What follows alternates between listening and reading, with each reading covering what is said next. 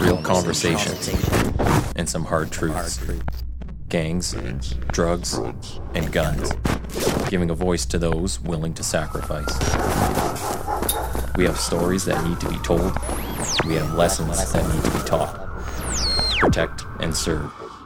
Welcome to the Quiet Professional. All right, welcome everyone.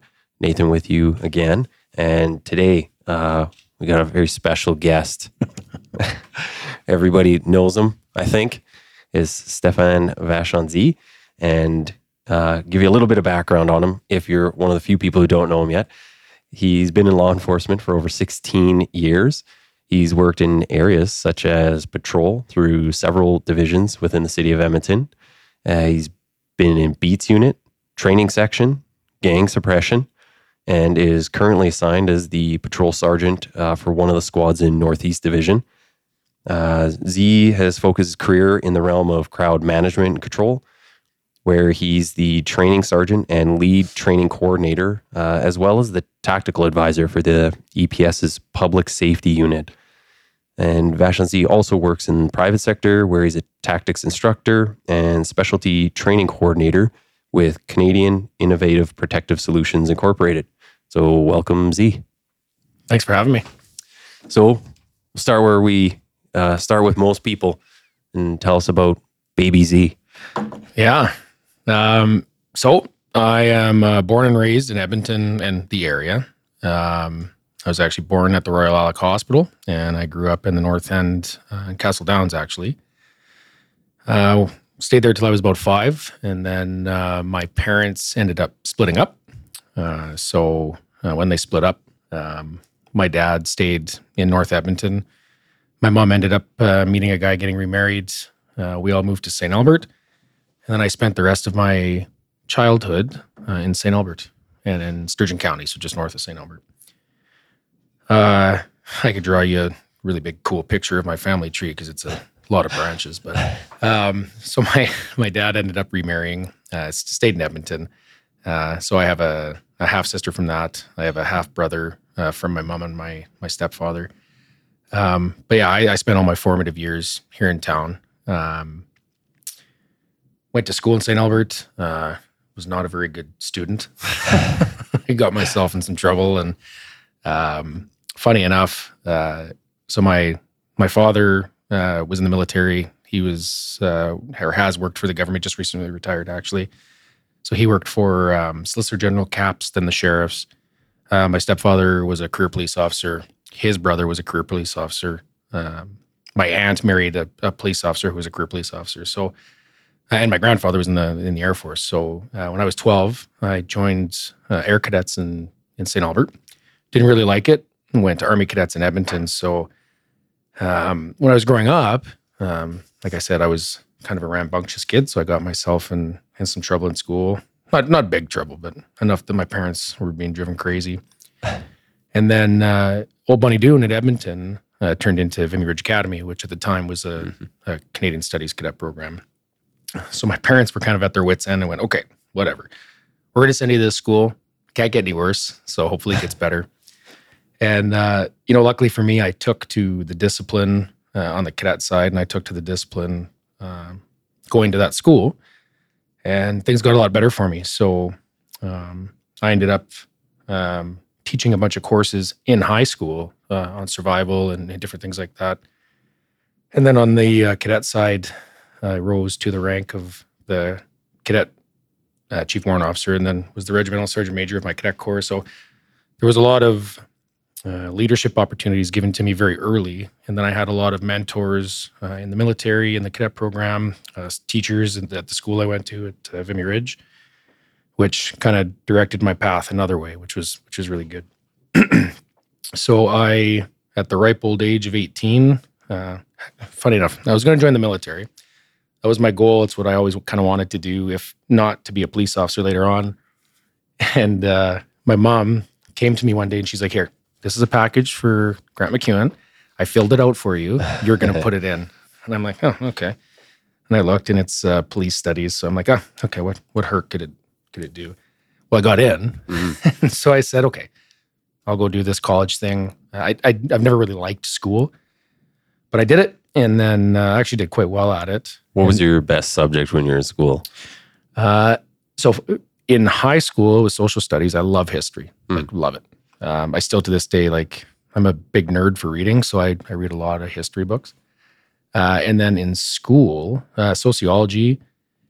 And then uh, what was the other one that I did? I, I mean, in in Grant Mac, there was a lot of uh, police centric courses that we took, so I, I did well at those because I was interested. But I, I really like sociology. Actually, I didn't really like my teacher in college, uh, but I enjoyed the subject.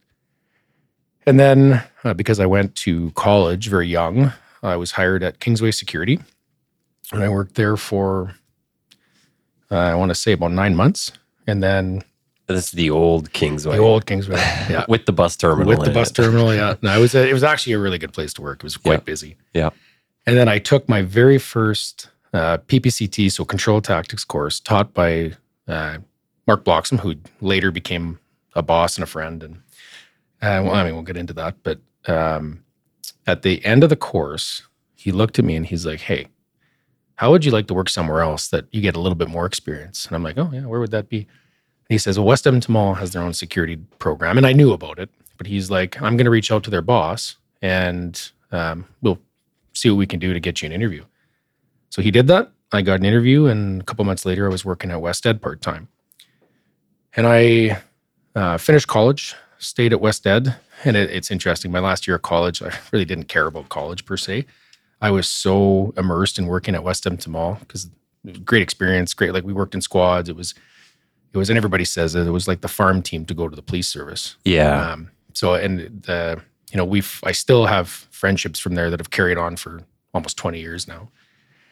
Um, so I worked there from part time to full time, became a sergeant at, again, the ripe old age of 21, in charge of a bunch of people at the mall. And then uh, I was able to get hired uh, as a police officer. First police officer uh, or first agency that hired me was the Camrose Police Service. Mm. Um, and I can't remember how I heard about them, um, but I had, um, I think it was through a friend of mine, or but anyway, I, I applied, and they were trained at the time, and, and I think still are by the Edmonton Police Service. Um, What year would this have been? 2006, Did you apply anywhere else? applied to Edmonton. So I applied to Edmonton first, and um, you know, now looking back in hindsight, I mean, I get it. They had told me they're like, "You're a good applicant, but you're too young." Mm. Like you were, I think I applied at 19. And so they said, you need to go and do a couple more things or just get a little bit of experience. Excuse me. And I waited probably a year and then I applied to Camrose because I thought, well, maybe that could be the experience that I, I need to get and Yeah. go work there. And then I was hired there. Um, so I, I was hired by them. I started class in Jul- no, August, sorry, of 2006. Um, and then I worked in Camrose for uh, 18 months, maybe just over, and then came back to Edmonton as an experienced an experienced officer. And you can see a lot in 18 months on this job. Yeah, yeah, It's I pretty agree. crazy. I agree. You probably have more experience in, in a lot of aspects than most people in their life. Yeah, and you know what? Working in uh, working in Camrose is very. Um, it, it was really good. I mean, it's not as busy as Edmonton. Obviously, it's quite a bit smaller. Um, different demographics, different dynamics in the police service, but certainly you do a lot more because there's not as much support. It's just you guys, right? Like we, they have some clerical staff, but at the end of the day, um, there's a lot of processes, and things I learned to do there um, that I, I never would have learned here in Edmonton. So One of the things I would think is it gives you more of an appreciation for the people behind the scenes because uh, I forget the number they said here, but if you're a constable in Edmonton, it's something like seven people as support staff to make you a functional constable on the street. yes. So Yeah, and there um, at the time, I don't think it's much bigger now, but um, we would have um, stenos that would do certain things, but there was only one or two working at a time. So in a lot of the files, um, like there was a lot of impaired, a lot of drug work um, at the time that I was there, um, but you were relied upon to do the the lion's share of that work because we didn't want to overburden the the two people doing that work, and they only have so much time. Um, so I would yeah, I would suggest there was one support staff or maybe three constables there. So the Mhm. complete opposite end of the spectrum. So, and they're not there 24 and they're hours. not there 24 hours. No, just during the day. So So what else was uh, Camrose like? Did you, did you live there while you were out there? Uh, yeah. So I, when I first uh, went there, I actually lived with, um, so a girl I went to college with. Um, she was hired there in the class before me. She's now an Edmonton member as well. but uh, I lived in her basement uh, with the house was owned by her and her husband. And then about six months into that, uh, so I, my current wife and I started dating just after I started recruit class. And we decided, well, let's try living together. Well, she had worked in Edmonton, so I I was like, well, I'll move back to Edmonton and I'll just commute. Mm-hmm. And so we ended up living downtown in Edmonton. And then another member in Camrose, who's also an EPS member now, um, he was in my, it was a squad, but we called them platoons. Um, so he lived in Edmonton as well. So we carpooled. Wow. So we did that for about six, seven months, maybe. And then the way it worked in Camrose again at the time is that every year they would mix up the platoons. So people would get moved around. Mm. And so unfortunately, him and I got split up. And then so that's kind of the one of the points where I was like, okay, I, I can't continue this. Like this, it, it's not a grand scheme of things. You look at big agencies like Toronto and Vancouver, like some people commute an hour, hour and a half one way every day. Yeah. Camrose was about an hour on a bad day, but it was too, too much for me. I was like, I Yeah. don't want to live like this. Um, so that was kind of the one of the catalysts for me trying to get back to Edmonton, which I always wanted to come back to Edmonton. And I, I think for how young I was and what I wanted to do, I wanted to be busy and I wanted to learn fast. Mhm. And Camrose was a good place to work. It's just not the place to do that. Yeah. So great place to raise a family, and it, I mean, still to this day, it's a very nice city, um, but a very very slow pace Mhm. based on how many people live there. Well, and then when you come back to Edmonton, what year were you here then? When you came through for the uh, experience class? So I was um, in class again as in, the, or in the experienced officer program in March of 2008. 2008. Okay. So what was training like uh, for you? uh, which was so the the experienced officer class was only about eight days for us. So in my experienced officer class, there was four of us. Uh, one, I still believe, is the only military policeman that's gone through it. Um, he just had a bunch of uh, courses and training that EPS had offered him, so he was allowed to to walk through that program. Uh, one was an ex uh, RCMP member, but was really really good. Um, and then the other two of us were actually in the same recruit class in Edmonton. And then he went back home to PI and then didn't like it, so came back again. And then I came back. So we had already been trained less than two years before that. Oh, okay. So our program was quite fast. It was just get us sworn in, get our equipment, do some training, like qualification training. And then once we were done that, they were like, okay, you guys want to go for lunch? Like, yeah. we spent a lot of coffees. They don't need to waste all the money again, No. right? And No. considering Camrose trained here, you've done it all. Now it's requal on whatever Yeah. tools they have here. So, and I mean, in a, in a small class like that, there's only four of us, so you you can, you know, as an instructor, you can easily spend a lot more time dealing with anything you need to deal with, which there wasn't. Um, so we were just allowed to move on. So since you've been back here, what's Edmonton like? So, uh, I mean, Edmonton is Edmonton. I, it is my home, and I, you know, I grew up here. Uh, well, we're, we are raising our family here. Um, when I was in the EOP program, so we just like when you're in recruit class, they ask you what divisions you want to go to, Mhm. and I thought to myself, like, okay, Camrose wasn't that busy, so let's try and just like dip my toe into it. So I put Southeast.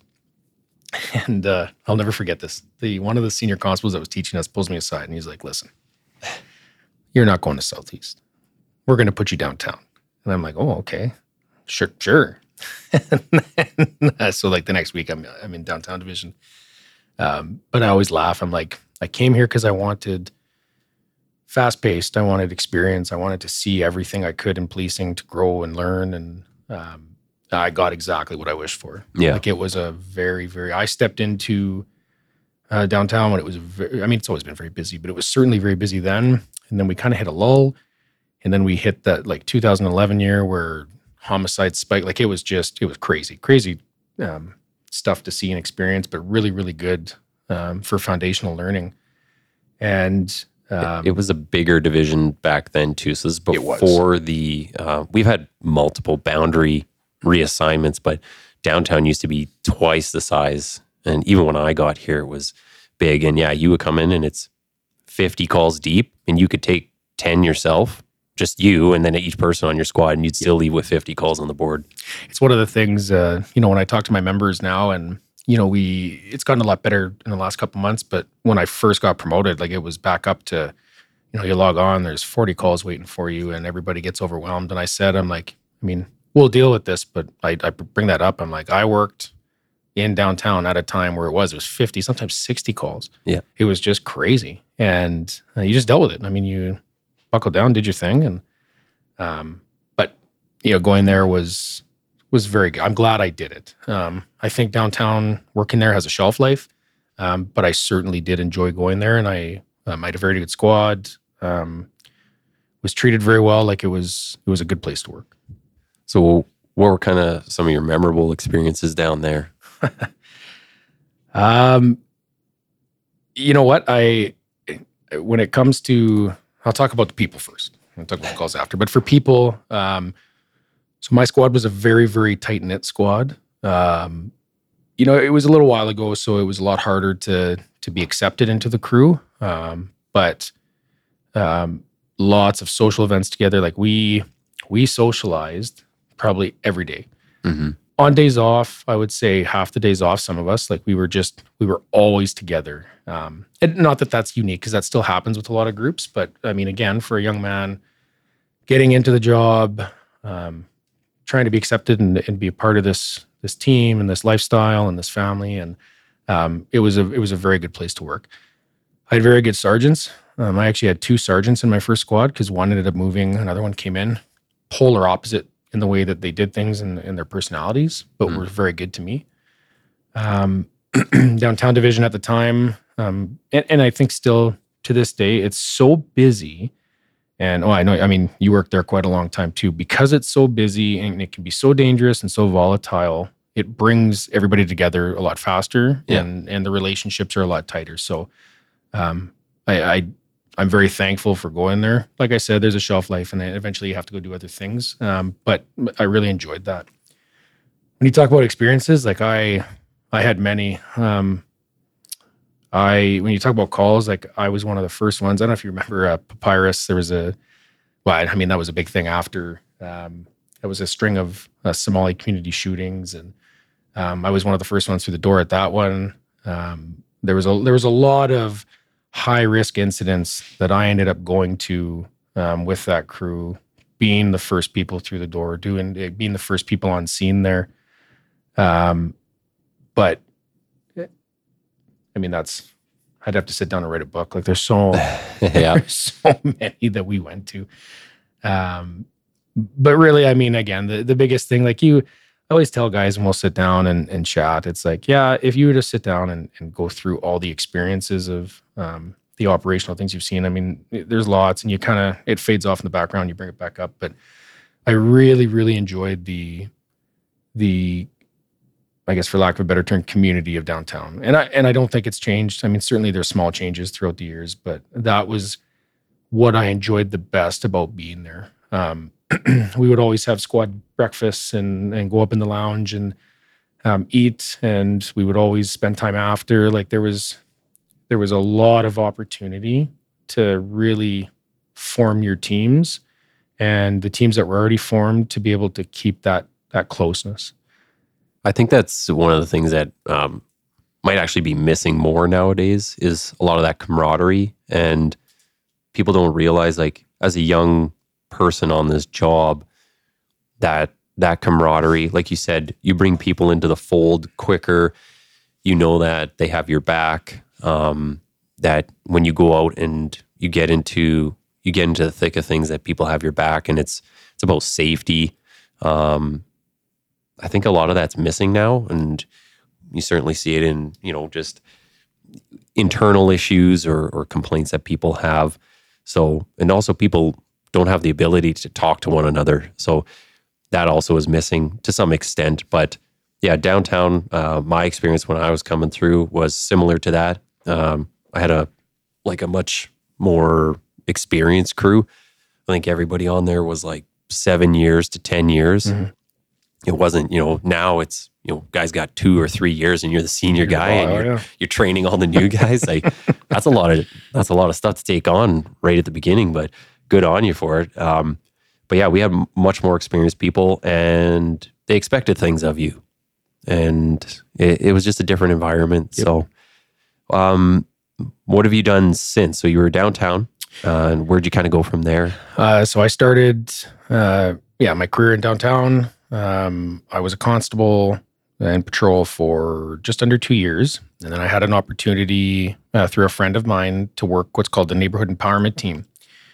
And uh, at the time, I didn't really, I had never heard of that before, so I, I didn't know what that was. And um, so I went and spoke to them, and um, eh, the neighborhood empowerment team has had different, um, not variations, but it's kind of changed a little bit throughout the years. And of course, there's different uh, missions that they'll have them do. And, and I guess for lack of a better term, but when I went there, they said, "Hey, we'd like you to work with um, our our partner here who works for the city, who is a social worker amongst other things. He was a very very is a very very smart man." and they said, "Hey, we, we'd like to have somebody that has a very street uh, centric approach to to policing. Like we'd like you to to help out with." And at the time, it was um, the issue of a lot of weapons, like edge weapons, um, on that strip of 118 Ave, which is where I was looking to go, and then the sale of drug paraphernalia to for the use of drugs, right? Because that was obviously a big issue and still is. Um, so I accepted it, and I worked for about nine months, and it it actually was a very good job. I, I find, um, and I'll talk about Beats when I went there too, but jobs like the Net and Beats it allows you to see a different perspective. I really like patrol and I respect every member that does patrol. And I think patrol is very important. But of course, in patrol, you go to these calls and you never see these people again, or, or you're just dealing with the same people that you see all the time. You're the band aid. Exactly. Yeah. Where you go to, to Beats and Net and all these places, you are actually proactively trying to deal with problems. And not only that, but you're, you know, um, whether it's good guys, bad guys, whatever, you're seeing them in a different light. Um, because I'm a firm believer good people can do bad things, bad people can do very good things. And I mean, that's a, a big generality, but you get to see all sides Mhm. Uh, and you build relationships. And it makes you at the end of the day go, okay, I actually did something today that is might have some long lasting effect. The issue with working there for me was I really missed being in a squad. Yeah. And I was still very young and still very new on the job.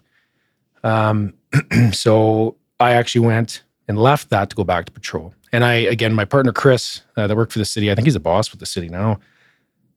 Exceptionally smart man. Um, did a fantastic job. We worked, uh, we believe in 118 was one of our projects where we were trying to stop the sale of edge weapons and um, drug paraphernalia to um, kind of the the communities around there. Um, so, uh, I mean, the biggest thing was to the vulnerable people is who they were selling it to, and that that caused a bunch of issues. But he continued with that, um, and yeah, I went back to work uh, with a squad. Spent another couple years doing that, and then I applied to actually applied twice to Beats. First time I didn't get it. Second time, my sergeant, uh, and this this has stayed with me for the rest of my career, helped me interview and help or had me create a resume that I've kept ever since, Hmm. um, which allowed me to be successful in the Beat program. Uh, so I worked Beats, and then actually not long after I got into Beats, um, and I, I had never, you know, again in hindsight, I look back to my cadet time, uh, and I did a lot of training and instruction in cadets. But I never thought that I would do that in policing. Like Yeah. policing, because I'm young, I just want to be out in the street, going to do my thing, having fun, uh, putting bad guys in jail, do whatever. Um, and then all of a sudden, an opportunity came up um, to go help out some training stuff. So I went and did that a couple times. A couple bosses came to me and said, "Hey, you're pretty good at this. Have you ever thought about applying for a secondment we have coming up with our tactics training and training section?" And I said, "No, but okay, I'll give it a try." Applied, got it. Mm. Did six months on a secondment. uh, ended up getting hired full time after that because I'd gone back to the beat for a few months. Got hired, went and did that. Had to leave that position a little bit early.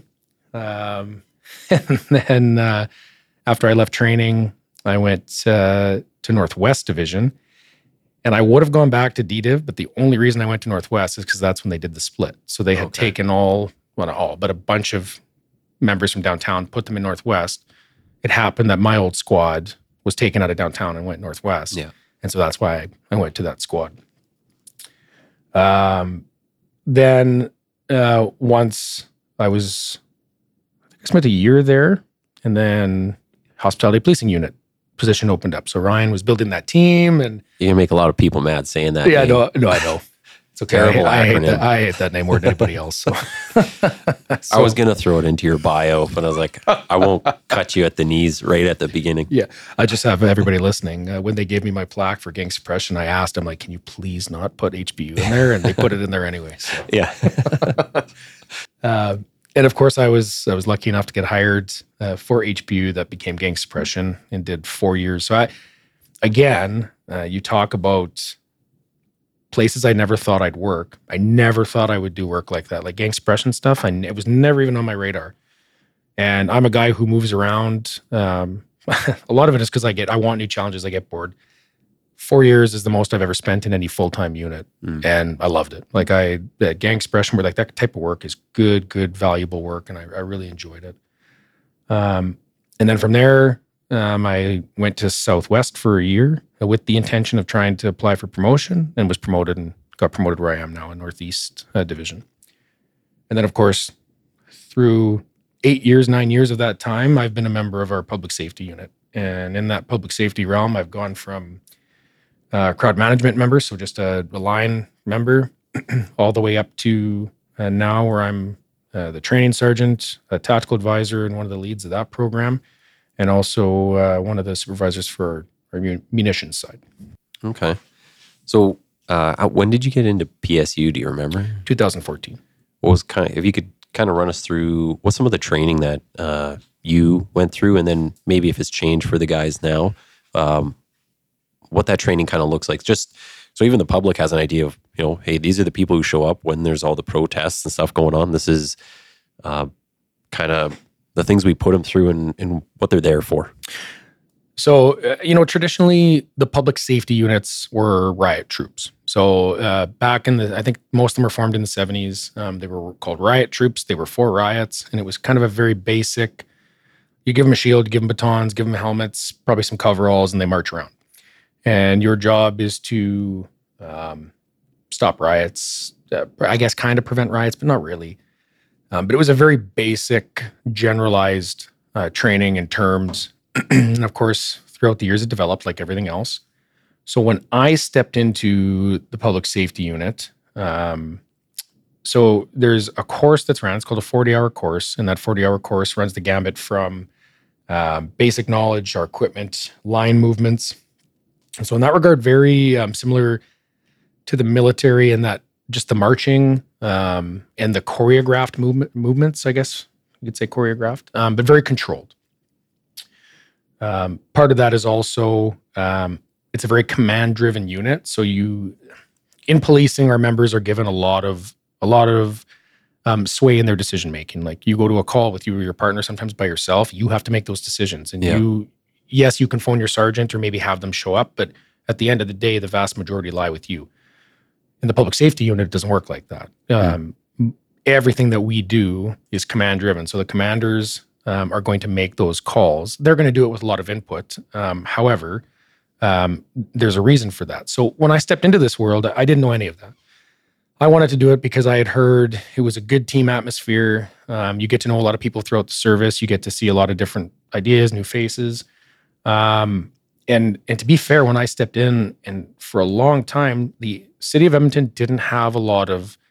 We don't have a lot of unrest. Like the only things that that I can remember, 2001, we had the Canada Day. Hmm. They call it riots, but it really wasn't a lot of unlawful stuff. But I mean, not riots like you see in other places in the world Yeah. and then 2006 during the playoff run, where I mean there was a lot that happened there, and it was wasn't good. But again, to say it was a full blown riot, I I don't think so. And uh, but that but that's what the city had seen. So it was more like a, a party unrest Yeah. uh, or sports related, or not political activism, not um, not things again that you might see in other places in the world.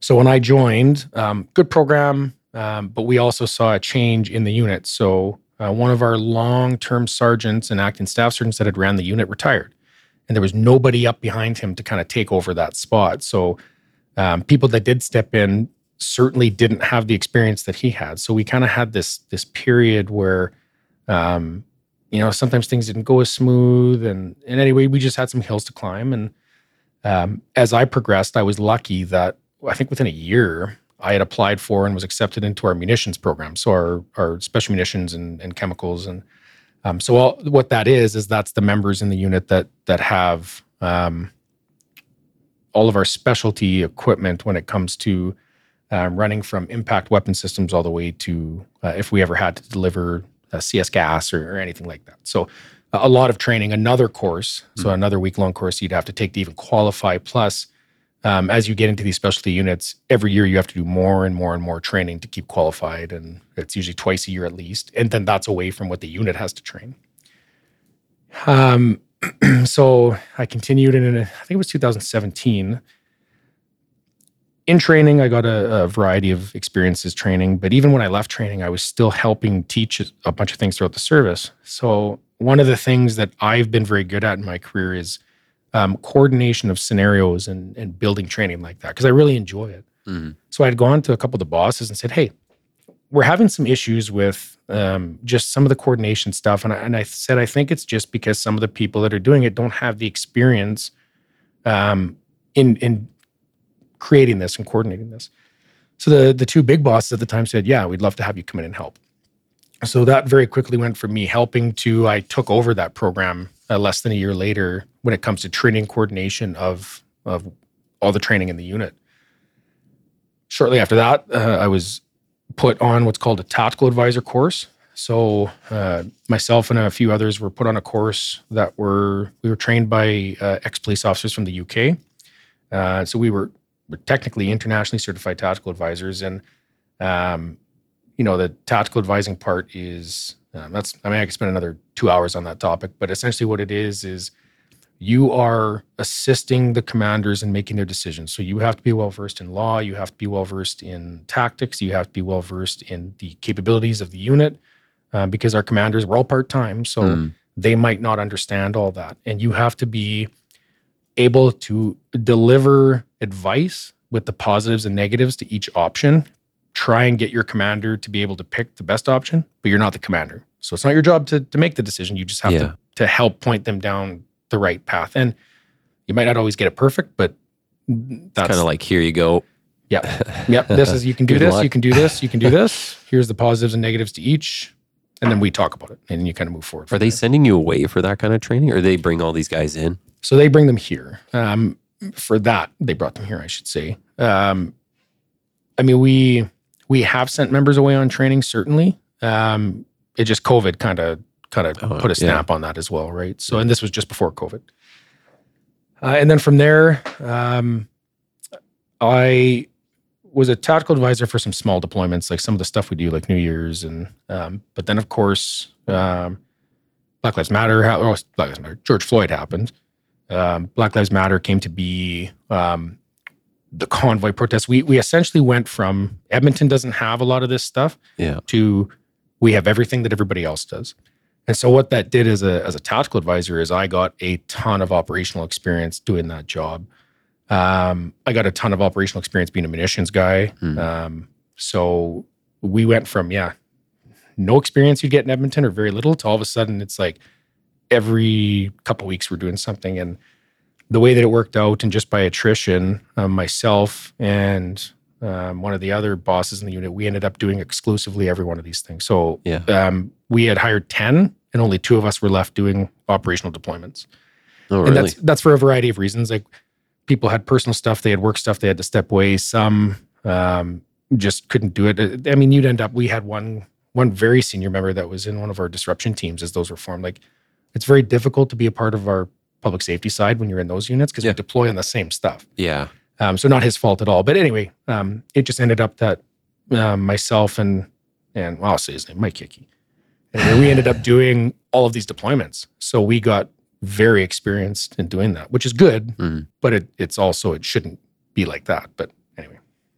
Well, yeah, and I was looking at a stat. Uh, there was an article today in the Edmonton Journal just talking about uh, the total amount of overtime spent on. I want to say it was on protests from last year and then the spokesperson for the EPS show, uh, you know, was talking about, well, this is how many protests we go to, and COVID affected the numbers and stuff. But they showed a graph in there, and I think it was from 2019 through to this year.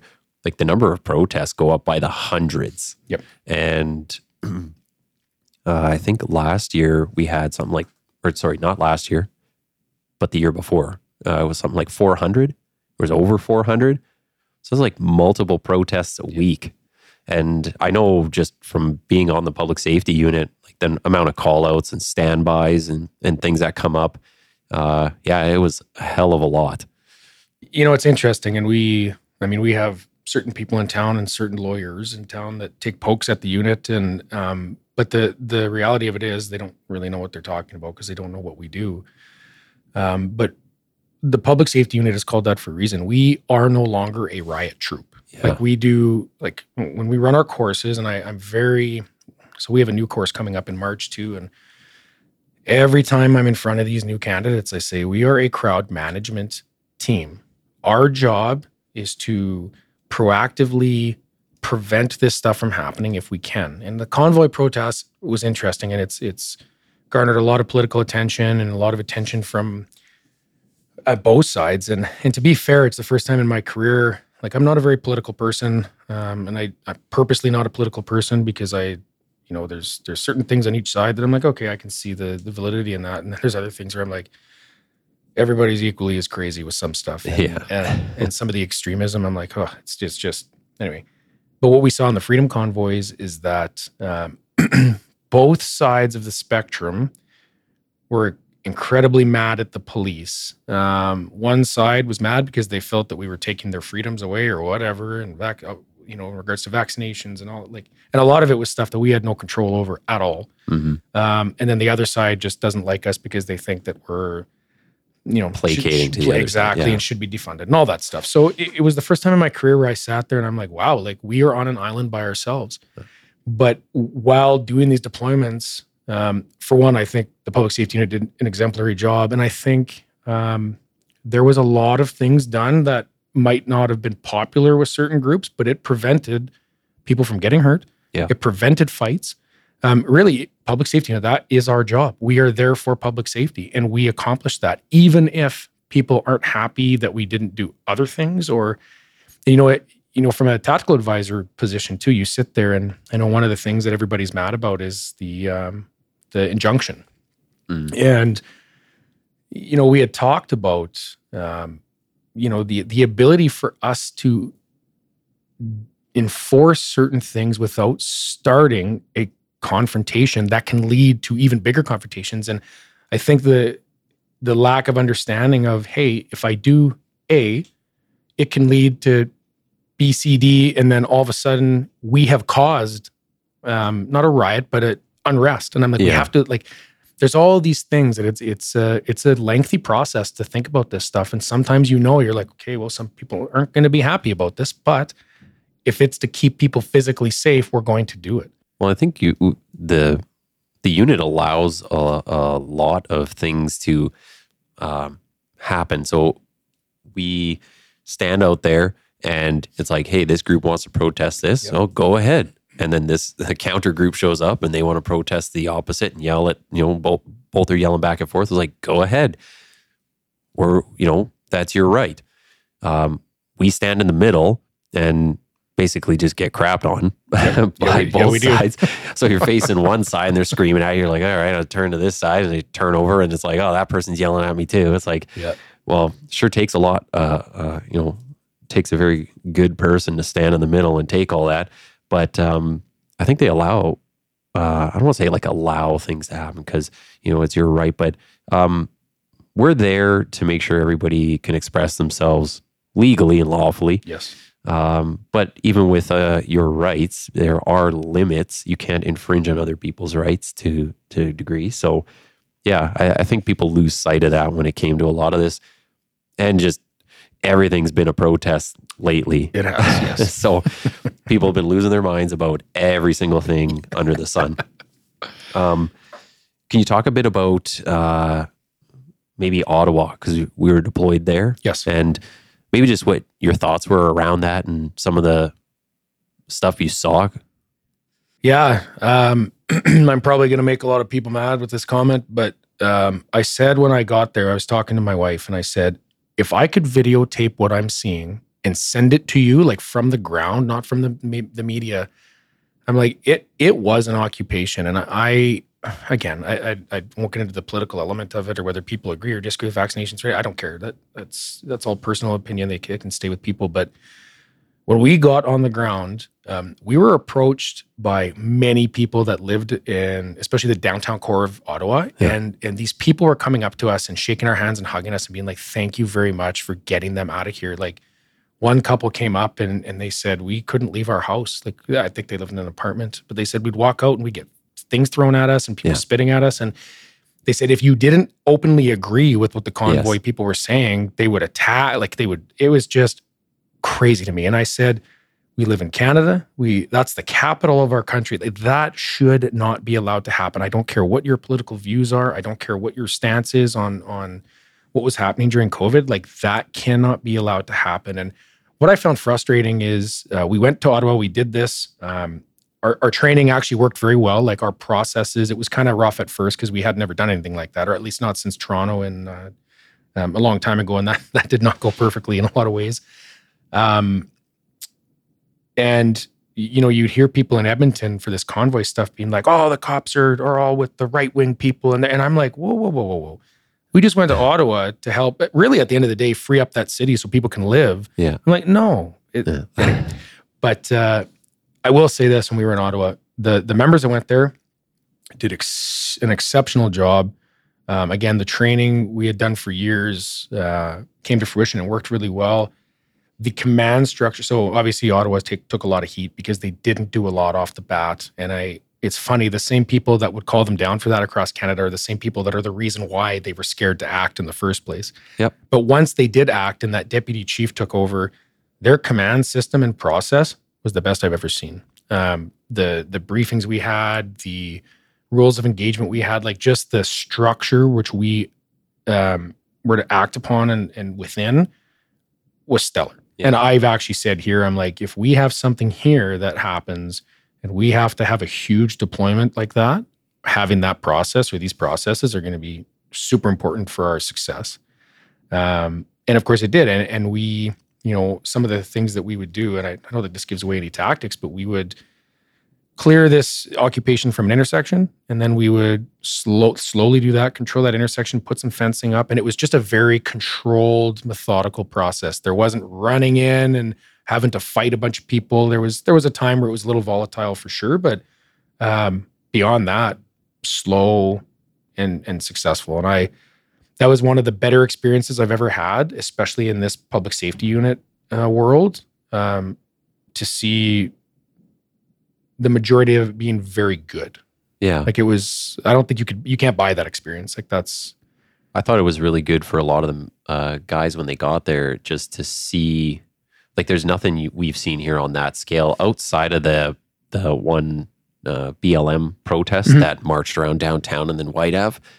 Uh, that was certainly uh, quite a, a mess to deal with, but uh, and that was almost the same thing where if you didn't openly agree with people there, they were coming after you and some people were throwing things from way back in the crowd and uh, but yeah ottawa was like uh, a whole nother level just because we were we were mixed in with several other police services on the line trying to coordinate resources uh, i couldn't imagine just trying to get that going yeah, you know, and it's funny, as interesting as these experiences are, um, it, it, it's, it's good to have, and not good. I shouldn't say good because I don't, the way the world is right now, I wish none of these things had happened. Like I wish George Floyd didn't happen. I, I wish that this Ottawa stuff, like it didn't, it didn't get to that or none of these things yeah um, had occurred. However, it's interesting to see the the the the difference between the groups. So, like Black Lives Matter um, or Equity Equity for All, I believe is what the actual march was called, uh, comparative to what happened in Ottawa. Like very different reasons for it occurring, and um, you know different groups on either side or, or different spectrums, I guess, some political views and and societal views. But a lot of the the similarities Yeah. was striking to me. I'm like, Yeah. just the things that they would do because they're people. I mean, it, it's humans being humans. It's it's not. Um, at the end of the day, it doesn't matter what your viewpoint on the world is. We're still people. Um, but Black Lives Matter, though, when we had the that protest, like there was what fifteen thousand, maybe more, sixteen thousand people at the ledge, and Mhm. and certainly we stood there on the streets, and people, and, and this is this is why it's frustrating for me sometimes when people call us down. I'm like, we stood there for hours while people said they were going to kill and rape our families as Yeah. they're driving by, and I'm like, people don't know that. Um, and we had members breaking down after because they had never, they had, we're police officers. People get mad at us all the time, but the things they were saying to us were so bad and we didn't react to it. We didn't get mad at it. Well, I mean, people got upset, but, but no response. The discipline was really good, but the vast majority of that crowd um, was, was good. Like we, we still had people at, at the, the Black Lives Matter Equity for All, like we're still walking by us and quietly saying, Hey, like, appreciate you being here. Yep.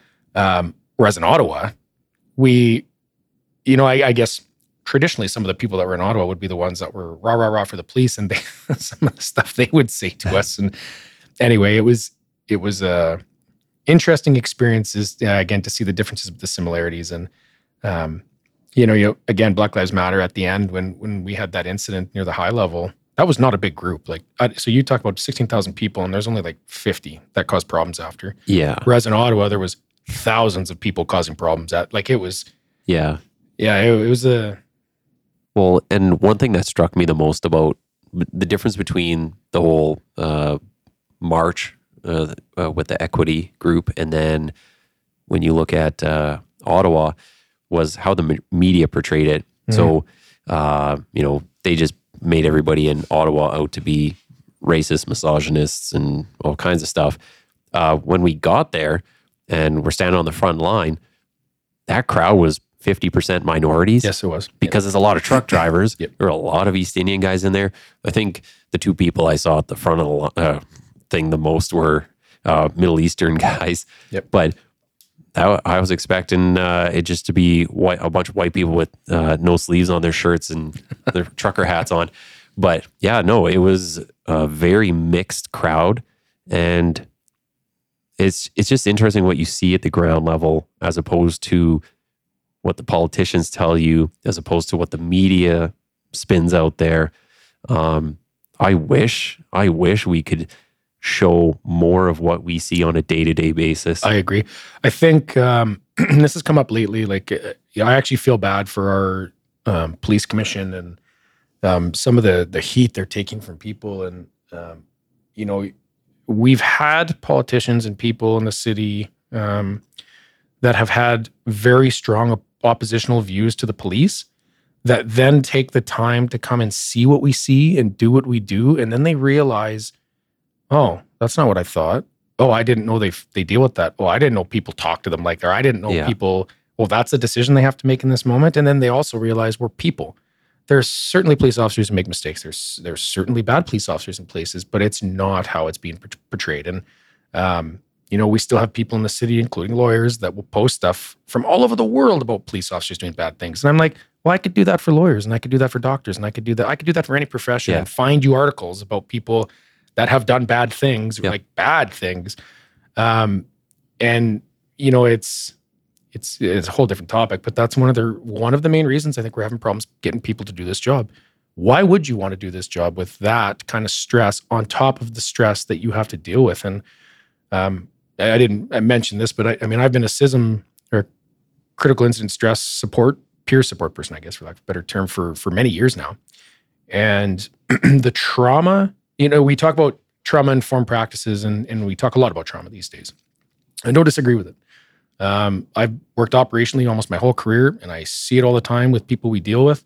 And it's certainly, I can see how it would be a cause for a lot of the things that happen. But I know every every police officer I know that has any amount of operational experience, we could sit down in a room Mm. and you talk about trauma and you talk about the things they've seen and experienced and how it never leaves them. And, um, you know, you hear comments from people, and this came up during the Equity for All uh, Black Lives Matter protests where people are like, well, I can't take my color off at the end of the day. It's with me for life. And that's true. I won't ever dispute that.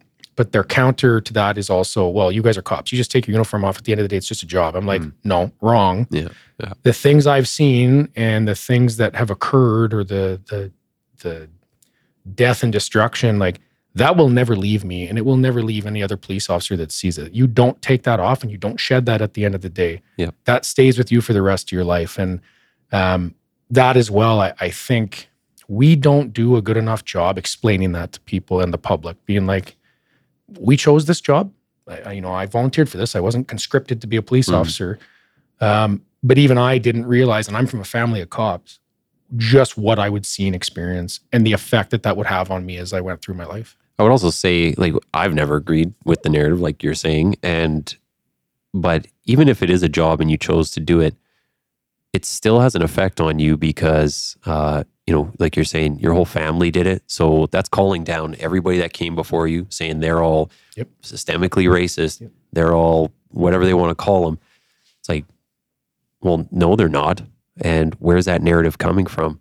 And I don't think it's uh, as easy as just saying, "Oh, you know, one one's an immutable characteristic, the other one's just a uniform." They're they're the same at the end of the day. Um, yeah, so totally agree with you. Um, speaking of that, so what kind of effect has any of this had on family, friends, uh, kind of relationships outside of the job? Can you talk a bit about that? Yeah, I mean, uh, to talk first about external things, um, like operationally external things, like I've, I have seen a lot. Um, so throughout my career, uh, and this is probably the first time in my career where I've slowed that down because I'm a supervisor now, and and it's a whole different purview of things that you need to do. But I always was tried to be one of the first ones on scene at big events, and um, you know, for the first part or first bit of that, I think it was to try and gain the experience and the excitement of it was certainly as a young man. Um, that's that's a big driver. But then as I went farther on in my career, it was more I felt like I wanted to truly help, and to be at those to me was helping. But I've seen, you know, I was uh, in 2016 or 2016, sorry, 2018. Um, I saw that 16 year old girl get killed in a crosswalk by a drunk driver Hmm. um, who ended up fleeing and they ended up following him. And, you know, I say to a lot of people that that decision for me to leave that scene because I saw her and I, I said, I opened my door and she was, she was gone. Like I, I've seen a lot of death and Yeah. I was like, there's nothing I can do, but I can go get him. Yeah. Uh, the triple fatal that happened at the Starbucks on Gateway a couple years ago, like I, I watched an 18 year old die in front of me. Like she just, it, there's things like that that continue to happen um, that that never leave you, and um, you know I, I find my wife is very good and very accepting of some of the the issues I've had after um, in dealing with that stuff. Um, but the external things we have, I think we have a very good support system to help deal with that.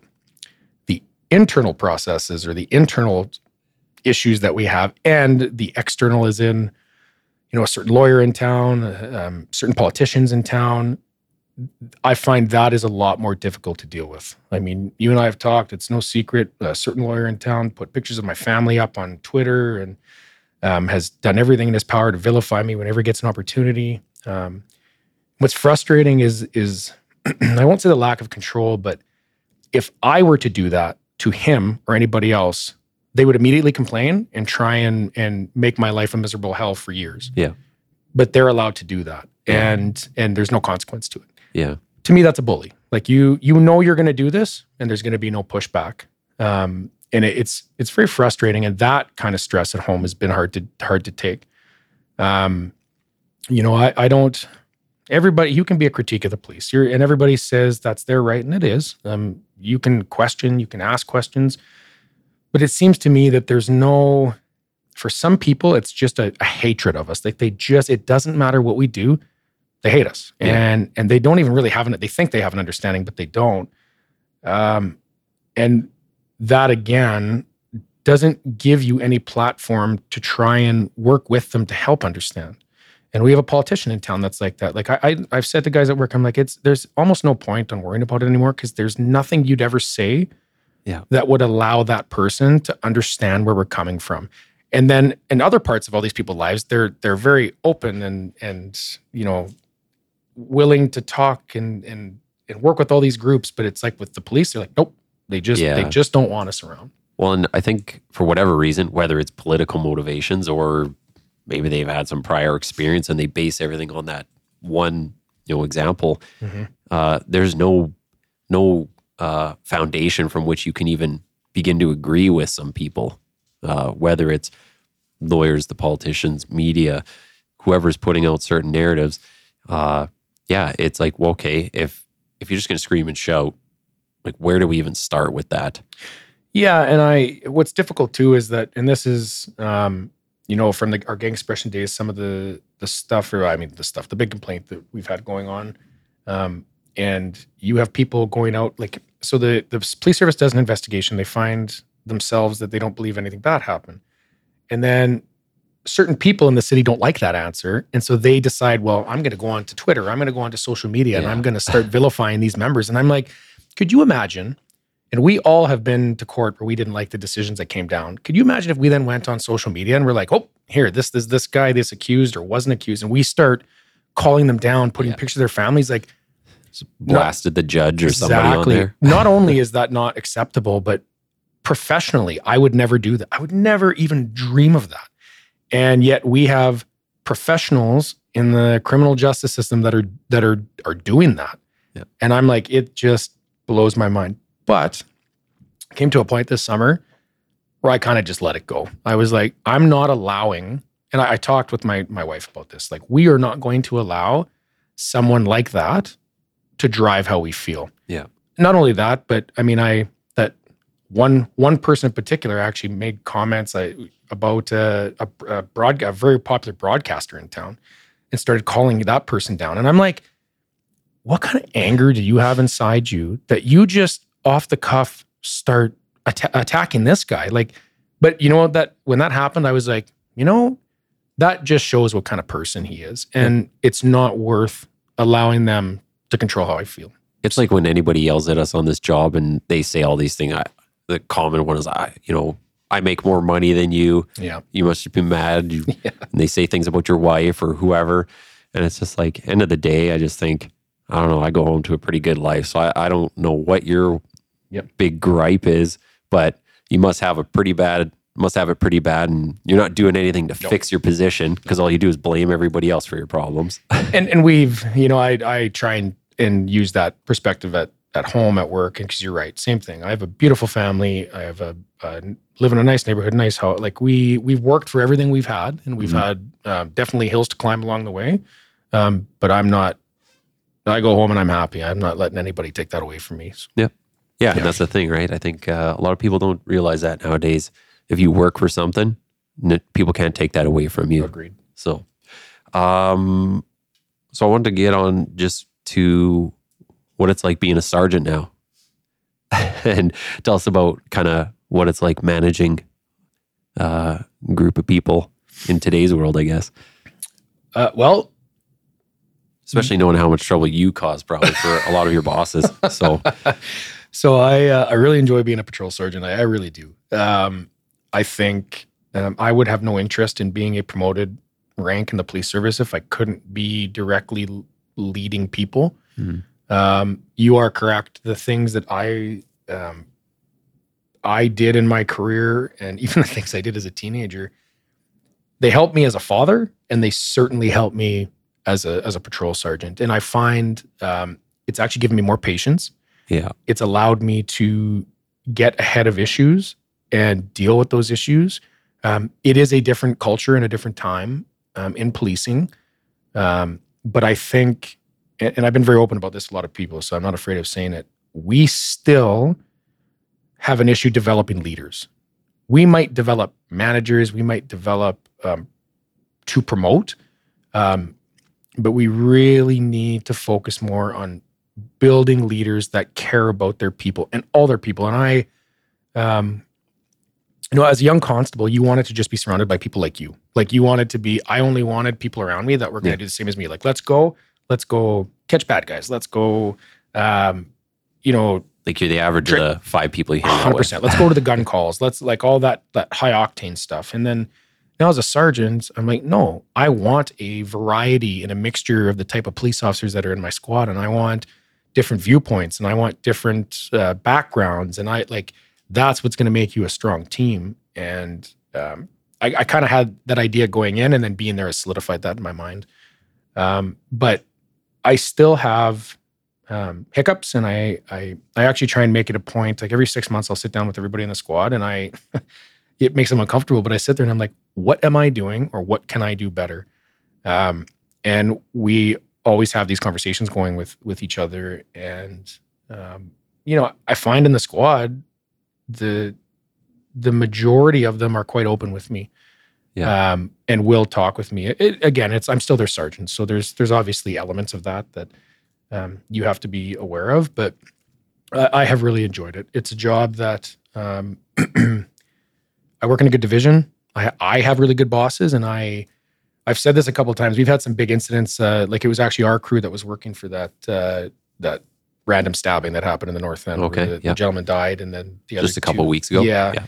So it was our squad and, and uh, one of our sister squads. And I said after that happened, what I find in our division too is that we all work very well as a leadership team together. So you go to incidents like that and you will work together. And my staff sergeant is very good. And the other staff sergeant on that side is he's, it's an acting one, but he's very good. Like I don't feel alone with the things I have to deal with. And I Yeah. can go to them and I can get their advice or I can talk to them about things. Um, and it makes a huge difference. And it's that team that has allowed our division to be so successful.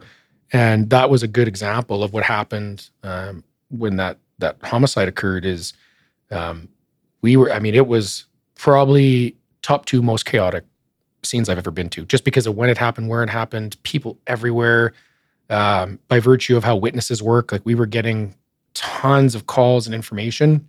Well, with the Saskatchewan stuff had That's exact- just happened exactly now. Everybody's Exactly. really on high alert. and so uh, but we were able to to deal with the chaos at first slow it down and then we were able to successfully find the suspect um, i mean really you wish you would have found him right away or you wish that you could do something to prevent what happened because it was truly senseless but at the same time once it did happen it took us less than four hours to to find him from, the start of knowing nothing about Yeah. anything Yeah. right so and that was that was a team based response which um yeah i couldn't imagine i said to the because i wasn't even the the osm or the, the the initial commander i was one of the i was the first supervisor on scene um, but the commander was actually my sister squad uh, their boss and when she showed up we both said after we were like if you had to do this alone I, I don't even think it would be possible. Like Yeah. it, you would you would have to call other bosses in to come help you. So, so it, it's um it's been a very fulfilling job. One of the most fulfilling jobs I've ever done in the police service. Um, so with that, uh, maybe we'll talk a little bit about some of the stuff I mentioned in your bio. So you do a bit of work on the private sector side. Uh, can you talk a little bit about what you've been doing outside of policing? Yeah, so I I started working casually a few years ago for um, the SIPs, and uh, that's so Mark Bloxham, who taught me my first course when I was like 18. He was my sergeant in training section. Um, so we've crossed paths throughout the years quite often. He was an ex-mall guy back in the 90s, 80s, 90s, I think. He's quite old. Um, but uh, anyway, I had an opportunity to go work with him uh, to just do some casual instruction. Um, so we do things like recertification on uh, PPCT, so pressure point control tactics. Um, we do. I've done uh, vehicle stop courses for peace officers. So all the courses I've done are for peace officers. So uh, peace officers around the area. Uh, I've gone to Bonnyville. I've gone to Lac La Biche. I've gone to um, Parkland County. I've I did a course for all the city of Edmonton peace officers for transit and for um, I think park rangers was another one. Um, so one of the big things I did for him was a a crowd management type course um, because peace officers, uh, for example, in Lac La Biche, um, I believe it was powwow days that they have up there. So they would have big events where there's a, a t- like thousands of people and they're supporting the RCMP. Um, but in a place like Lac La Biche, they actually do most of the Yeah. the the kind of face to face work with people. Um, so I ran a course for them. For the city of Edmonton, it was just because we were having peace officers uh, deal with crowded type issues, whether it's on the on the LRT transit platforms, whether it's at uh, like some of the festivals at City Hall. Um, and yeah, I I find it makes me a much better instructor in a variety of ways because it's not police officers. They they're peace officers and they do a very important task, and and the vast majority of them, like like us, are very very good. But it's different, and you have to when you teach outside. Um, you're not teaching police officers anymore, so you have to do some research, get to know what do they do? What are they? What are they not able to do? What are they not allowed to do? Like they don't come from a, a background with like so much structure and formality to it. and, and they're doing their job without firearms. They're doing their Yeah. job like there's a, they're without tasers. Like there's there's things they're doing that um, you have to tailor your training for that, and it gives you a lot of respect for especially some of the rural peace officers. Like some of the things they deal with, or the the the people they deal with that we do it too, but we do with Yeah.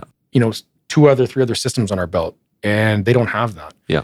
Um, so it's a really unique. Um, it's a unique place to work. I, I don't do it that often. Like again, it's casual. So when it comes up, eh, we might do it to do that. Um, but certainly, it has been, or there have been some very good experiences um, that have helped me grow. Yeah. Well, that sounds good. Do you think is there anything we missed? Anything you want to cover that we didn't talk about? Man, you had a lot of points when you gave those to me. So yeah, I think we covered quite a bit. Um, we certainly look to have you back once the, maybe another six months when things change. We'll see. Uh, it's coming up to winter, so hopefully there's not a ton of protests and riots Yeah, going no on kidding. in minus forty. but um, no, I appreciate you coming in today. I think it was really good. So um, we'll end it there. right on. Thanks for having Okay. me.